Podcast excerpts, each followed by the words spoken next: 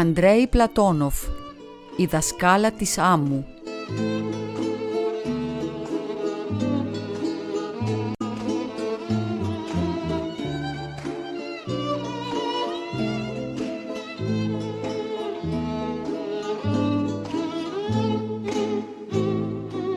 Η 20χρονη Μαρία Ναρίσκινα, που η γενιά της κρατάει από μια πόλη του κυβερνίου Αστραχάν και είναι πνιγμένη στην άμμο, ήταν ένας νέος και γερός άνθρωπος.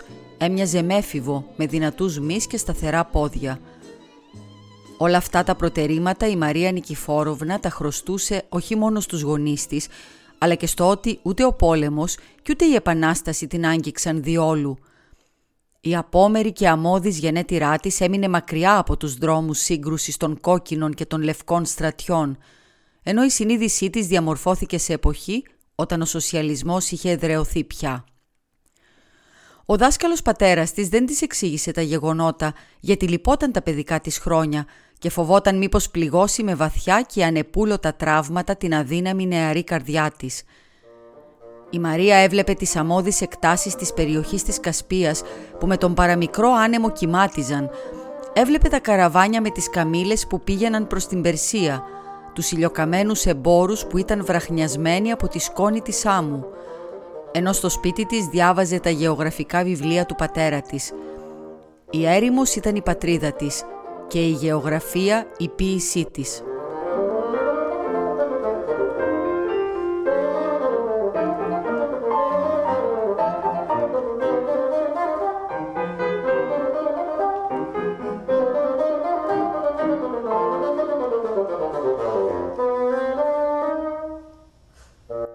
Στα 16 χρόνια της, ο πατέρας την πήγε στην πόλη Αστραχάν, όπου τον γνώριζαν και τον εκτιμούσαν, για να παρακολουθήσει μαθήματα παιδαγωγικής. Έτσι, η Μαρία Νικηφόροβνα άρχισε τις σπουδές της. Πέρασαν τέσσερα χρόνια, τα πιο απερίγρεπτα στη ζωή του ανθρώπου, όταν σκάνε τα μπουμπούκια στο νεαρό στήθος και ανθίζει η γυναικεία θηλυκότητα, η συνείδηση και γεννιέται η ιδέα της ζωής – Περίεργο ότι κανείς και ποτέ δεν βοηθάει τον νεαρό άνθρωπο σε αυτή την ηλικία να ξεπεράσει τις ανησυχίες που τον βασανίζουν. Κανείς δεν στηρίζει τον λεπτό κορμό που τον πάει πέρα δόθε ο αέρας των αμφιβολιών και τον ταλανίζει η σεισμική δόνηση της ανάπτυξης. Κάποτε η νεότητα δεν θα είναι ανυπεράσπιστη. Γνώρισε βέβαια και η Μαρία την αγάπη και τη δίψα της αυτοκτονίας, αυτό το πικρό νερό που ποτίζει την κάθε αναπτυσσόμενη ζωή. Αλλά όλα πέρασαν. Έφτασε το τέλος των σπουδών. Συγκέντρωσαν τις κοπέλες στην αίθουσα, μπήκε ο προϊστάμενος παιδείας της περιοχής και εξήγησε στις ανυπόμονες υπάρξεις τη μεγάλη σημασία της μελλοντικής δραστηριότητάς τους. Οι κοπέλες άκουγαν χαμογελώντας, κατανοώντας θολά την ομιλία. Σε αυτή την ηλικία ο άνθρωπος τραντάζεται εσωτερικά, και ο έξω κόσμος σφόδρα παραμορφώνεται γιατί τον κοιτάζει με αστραφτερά μάτια. Τη Μαρία Νικηφόροβνα τη διόρισαν δασκάλα σε μια μακρινή περιοχή, στο χωριό Χόσουτοβο, στα σύνορα με την νεκρή έρημο της Κεντρικής Ασίας.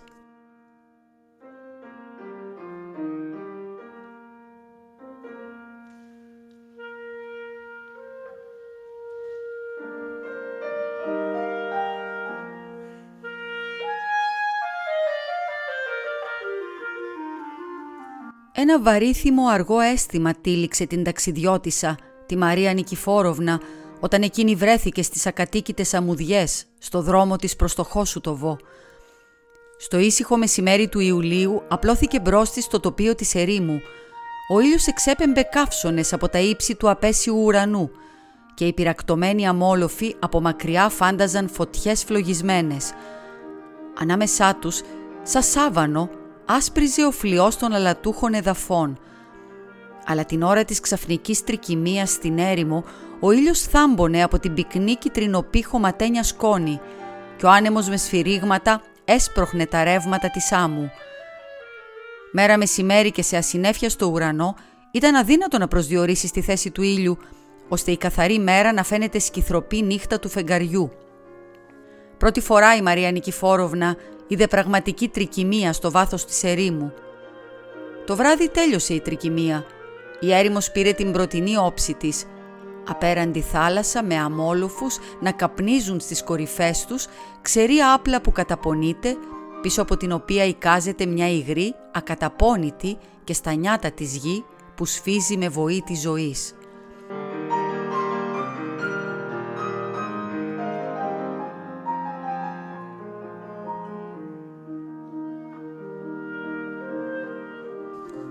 Στο Χόσουτοβο, η Ναρίσκινα έφτασε το βράδυ της τρίτης μέρας. Είδε έναν οικισμό μερικών δεκάδων σπιτιών, το πέτρινο σχολείο της τοπικής αυτοδιοίκησης και θάμνους ενός σπάνιου είδους σιτιάς γύρω από βαθιά πηγάδια. Τα πηγάδια στην πατρίδα της ήταν οι πιο πολύτιμες και ανεκτήμητες εγκαταστάσεις. Από αυτές στάλαζε η ζωή στην έρημο και για την κατασκευή τους απαιτούνταν πολύ σκόπος και πολύ μυαλό. Το Χόσουτοβο ήταν εντελώς σκεπασμένο με άμμο. Στους δρόμους έβρισκες ολόκληρους σωρούς από άμμο που κατέληγε εδώ από τα υψίπεδα του Παμύρ. Η άμμος πλησίαζε τα περβάζια των παραθύρων, κοίτονταν σε μορφή γύλοφων στις αυλές των σπιτιών και ακόνιζε την αναπνοή των ανθρώπων. Παντού βρίσκονταν φτιάρια και κάθε μέρα οι αγρότες δούλευαν καθαρίζοντας τα οικόπεδα από τους ορούς των άμμων. Η Μαρία Νικηφόροβνα έβλεπε τον βαρύ και σχεδόν άχρηστο κόπο, αφού τα καθαρισμένα μέρη γέμιζαν και πάλι με την άμμο, τη σιωπηλή φτώχεια και την ταπεινή απόγνωση. Ο κουρασμένος νηστικός αγρότης πολλές φορές αγρίευε, εργαζόταν ακατάπαυστα, αλλά οι δυνάμεις της ερήμου τον λύγιζαν και έχανε το κουράγια του, περιμένοντας είτε τη θαυματουργή βοήθεια κανενός, είτε τη μετήκησή του σε βορεινά υγρά εδάφη. Η Μαρία Νικηφόροβνα τακτοποιήθηκε σε δωμάτιο του σχολείου. Ο γεροφύλακας που είχε παλαβώσει από τη σιωπή και τη μοναξιά χάρηκε τον ερχομό της, σαν να επέστρεφε η κόρη του και χωρίς να λυπάται την υγεία του φρόντιζε για την καλύτερη δυνατή τακτοποίηση της κατοικίας της.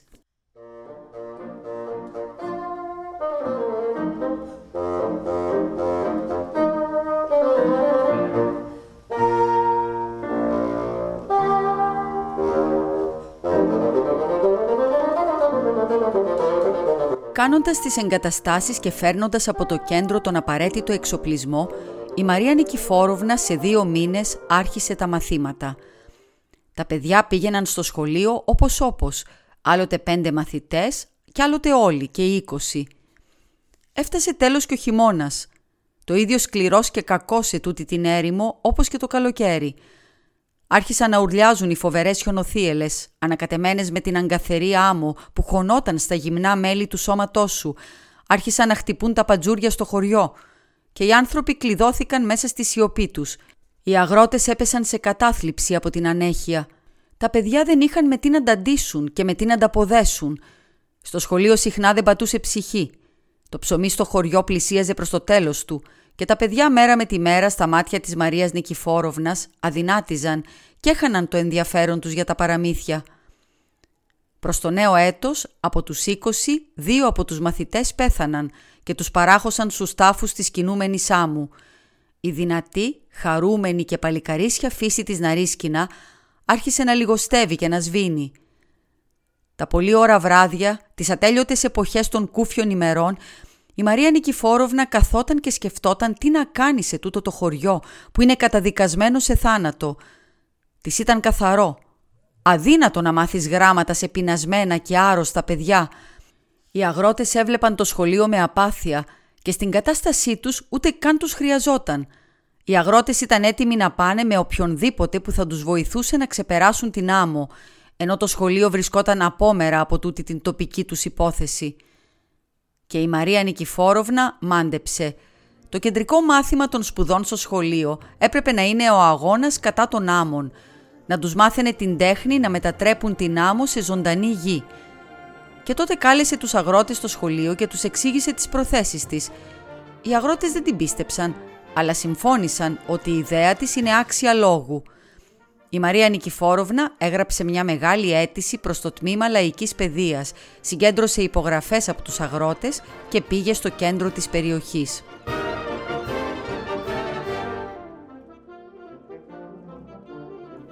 Στο κέντρο τη δέχτηκαν με συμπάθεια, αλλά με μερικά πράγματα δεν συμφωνούσαν. Ειδικό δάσκαλο για τις επιστήμες της άμμου δεν τις έδωσαν, αλλά της έδωσαν βιβλία και τη συμβούλεψαν η ίδια να διδάξει αυτό το μάθημα. Για άλλη βοήθεια θα έπρεπε να αποταθεί στον αγρονόμο του τομέα. Η Μαρία Νικηφόροβνα χαμογέλασε. Ο αγρονόμος ζει κανένα δυο χιλιόμετρα μακριά, αλλά ποτέ δεν επισκέφτηκε το Χόσουτοβο. Τις χαμογέλασαν και αυτοί και τις έσφιξαν το χέρι, δείχνοντας έτσι ότι η συνομιλία τέλειωσε και έπρεπε να φύγει.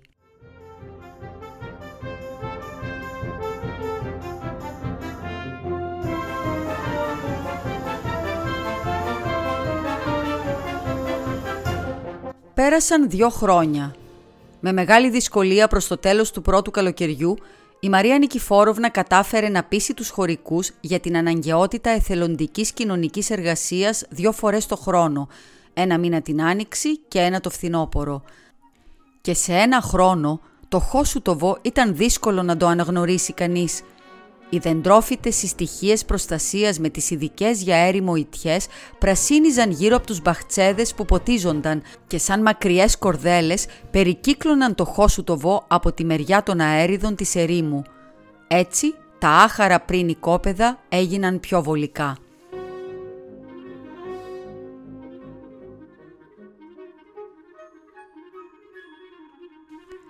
Κοντά στο σχολείο η Μαρία Νικηφόροβνα σκαρφίστηκε να φτιάξει φυτόριο πεύκων για να περάσει σε αποφασιστικό αγώνα με την έρημο. Είχε πολλούς φίλους στο χωριό, αλλά κυρίως δυο, τον Νικήτα Γκάφκιν και τον Γερμολάη Κομπόζεφ, πραγματικούς προφήτες της νέας εποχής για την έρημο. Η Μαρία Νικηφόροβνα διάβασε ότι τα σπαρτά στο ενδιάμεσο των δύο συστοιχειών με τα φυτεμένα πεύκα δίνουν διπλή και τριπλή σοδιά γιατί το δέντρο φυλάει την υγρασία του χιονιού και προφυλάσσει τα φυτά από την εξάντληση λόγω των καυτερών ανέμων. Ακόμα και οι ειδικής μορφής σιτιές κατά πολύ είχαν αυξήσει τη σοδιά, αλλά τα πεύκα είναι δέντρα μεγαλύτερης αντοχής. Το χόσουτοβο από γεννησιμιού του έπασχε από έλλειψη καυσίμων. Θέρμεναν τα σπίτια σχεδόν αποκλειστικά με τούβλα από συμπιεσμένη κοπριά που βρωμοκοπούσε και με τηγανίτες αγελάδας – Τώρα η ειδική σύσταση σιτιά έδωσε στους ανθρώπους καύσιμα.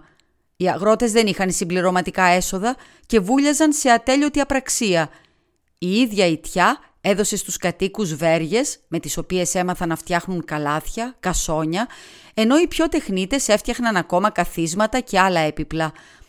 Αυτά έδωσαν στο χωριό από τον πρώτο κιόλας χειμώνα 2.000 ρούβλια κέρδος – οι κάτοικοι του χωριού Χόσουτοβο άρχισαν να ζουν πιο ήσυχοι και χορτάτοι και η έρημος λίγο το λίγο πρασίνιζε και γινόταν φιλόξενη για αυτούς.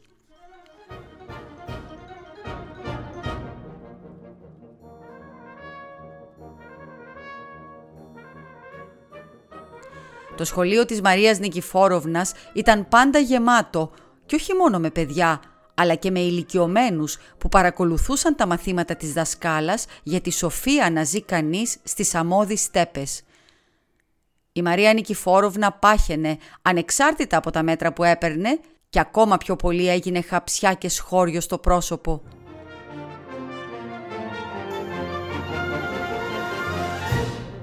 Στον τρίτο χρόνο ζωής της Μαρίας Νικηφόροβνας στο Χόσουτοβο, Αύγουστο μήνα, όταν όλη η στέπα είχε καεί από τον ήλιο και πρασίνιζαν μόνο τα πεύκα και οι ιτιές της ερήμου, ήρθε η συμφορά. Στο Χόσουτοβο τα γερόντια ήξεραν ότι τούτη τη χρονιά έπρεπε δίπλα από το χωριό να περάσουν νομάδες με τα κοπάδια τους. Κάθε 15 χρόνια περνούσαν από εδώ, σύμφωνα με τον κύκλο των ομάδων για την έρημο. Σε αυτά τα 15 χρόνια οι στέπες του Χόσουτοβο βρίσκονταν σε αγρανάπαυση. Και να που οι νομάδες τέλειωσαν τον κύκλο τους και έπρεπε και πάλι να εμφανιστούν και να πάρουν αυτό που οι ξεκουρασμένες στέπες έβγαλαν από τα σπλάχνα τους. Οι νομάδες όμως, άγνωστο γιατί, άργησαν. Έπρεπε να έρθουν πιο κοντά προς την άνοιξη, όταν υπήρχε ακόμα κάποια βλάστηση. «Όπως και να έχει, θα έρθουν», έλεγαν τα γερόντια. «Η συμφορά θα μας έρθει». Η Μαρία Νικηφόροβνα δεν καλοκαταλάβαινε και περίμενε. Η στέπα εδώ και καιρό πέθανε. Τα πουλιά αποδίμησαν. Οι χελώνες χώθηκαν στις τρύπες τους. Τα μικρόσωμα ζώα έφυγαν για το βορρά προς τις φυσικές στέρνες. Στις 25 Αυγούστου στο Χόσουτοβο έφτασε ο υπεύθυνος για τα φρεάτια από τις μακρινές φυτίες με τις σιτιές της στέπας και άρχισε να περνάει από καλύβα σε καλύβα και να χτυπάει τα παντζούρια. «Νομάδες έφτασαν!»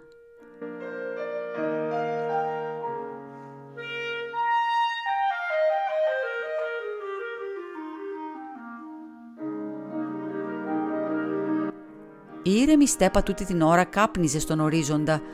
Χιλιάδες άλογα των ομάδων έτρεχαν και περπατούσαν τα κοπάδια τους. Σε τρία 24 ώρα τίποτα δεν έμεινε από τις ιτιές και από τα πεύκα. Τα πάντα τα ξεφλούδισαν, τα πάτησαν και τα κατασπάραξαν τα άλογα και τα κοπάδια των ομάδων. Χάθηκε και το νερό. Νύχτα οι νομάδες έφεραν τα ζώα τους στα πηγάδια του χωριού και δεν άφησαν ούτε μια στάλα νερό. Το χώσου το βοέσβησε οι κάτοικοι σφίχτηκαν ο ένας δίπλα στον άλλον και δεν έβγαζαν άχνα. Η Μαρία Νικηφόροβνα τάχασε από τούτη την πρώτη της λύπη και με την αγριάδα της νιώτης πήγε στον αρχηγό των ομάδων. Ο αρχηγός την άκουγε με υπομονή, χωρίς να τη διακόψει. Αλλά στο τέλος της είπε «Η βλάστηση είναι λίγη. Οι άνθρωποι και τα ζώα είναι πολλοί. Τίποτα δεν μπορούμε να κάνουμε κοπέλα. Όταν στο χώσου το βοηκάτικοι θα γίνουν πιο πολλοί από εμάς τους νομάδες, θα μας διώξουν στις στέπες για να πεθάνουμε και θα είναι το ίδιο δίκαιο όπως τώρα. Δεν είμαστε κακοί και ούτε εσείς είσαστε κακοί, αλλά η βλάστηση είναι λίγη. Κάποιος πεθαίνει και τσακώνεται. «Έτσι κι αλλιώς είσαστε καθάρματα», είπε η Ναρίσκινα.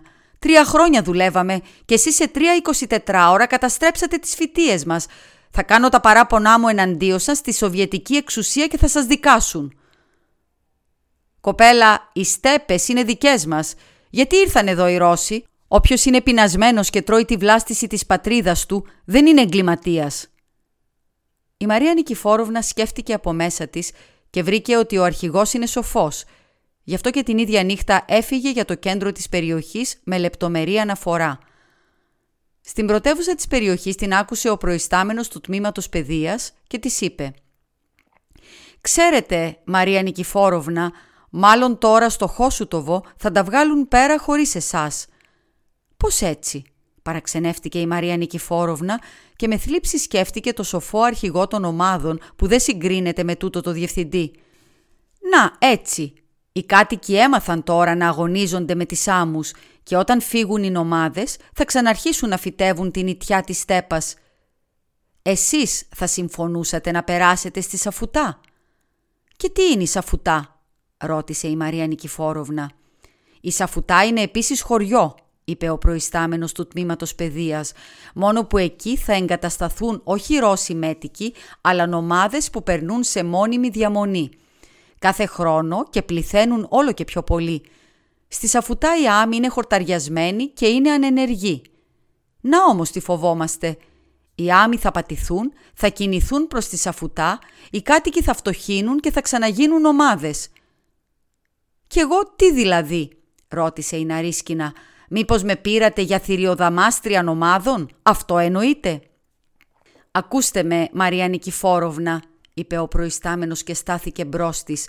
«Αν εσείς, Μαρία Νικηφόροβνα, θα πηγαίνατε στη Σαφουτά και θα μαθαίνατε τους νομάδες που πέρασαν σε μόνιμη διαμονή την τέχνη της συμπεριφοράς της άμμου, τότε η Σαφουτά θα προσέλκυε και τους υπόλοιπους νομάδες και εκείνοι που θα εγκατασταθούν θα επέλεγαν αυτό τον τρόπο ζωής και δεν θα το βάζαν στα πόδια. Τώρα με καταλαβαίνετε, Μαρία Νικηφόροβνα. Οι φοιτίες των Ρώσων κατοίκων θα καταστρέφονταν όλο και λιγότερο – Εξάλλου εδώ και καιρό δεν μπορούμε να βρούμε υποψήφιο για τη Σαφουτά. Ερημιά και απόκεντρο μακρινό μέρος. Όλοι αρνούνται. Πώς βλέπετε την πρότασή μου Μαρία Νικηφόροβνα; Η Μαρία Νικηφόροβνα έπεσε σε σκέψη. Μήπως πράγματι θα πρέπει να θάψω τα νιάτα μου στις άμμους της ερήμου ανάμεσα σε άγριους νομάδες και να πεθάνω στους θάμνους αυτής της ιτιάς θεωρώντας ότι η μισοπεθαμένη θάμνη στην έρημο θα είναι για μένα το καλύτερο μνημείο και η ανώτερη δόξα της ζωής. Μετά η Μαρία Νικηφόροβνα, δεύτερη φορά, θυμήθηκε το μυαλωμένο και ήσυχο αρχηγό των ομάδων, τη σύνθετη και βαθιά ζωή των φυλών της ερήμου. Κατάλαβε την απαρηγόρητη μοίρα των δυο λαών που είναι μαγκωμένοι στους γύλοφους των άμμων και είπε με ικανοποίηση Εντάξει, συμφωνώ. Θα προσπαθήσω να έρθω να σας βρω σε 50 χρόνια γριά και θα έρθω όχι περπατώντας πάνω σε άμμους, αλλά σε δρόμο του δάσους. Να είστε καλά να με περιμένετε. Ο προϊστάμενος του τμήματος παιδείας την πλησίασε έκπληκτος. «Μαρία Νικηφόροβνα, εσείς θα μπορούσατε να είσαστε επικεφαλής ολόκληρου λαού και όχι σχολείου. Χαίρομαι πολύ, αλλά εν μέρη και σε λυπούμε και δεν ξέρω γιατί, ντρέπομαι. Αλλά η έρημος είναι ο κόσμος του μέλλοντος. Δεν πρέπει να φοβόσαστε τίποτε και οι άνθρωποι θα σας είναι ευγνώμονες όταν στην έρημο θα φυτρώνουν δέντρα. Σας εύχομαι κάθε ευτυχία.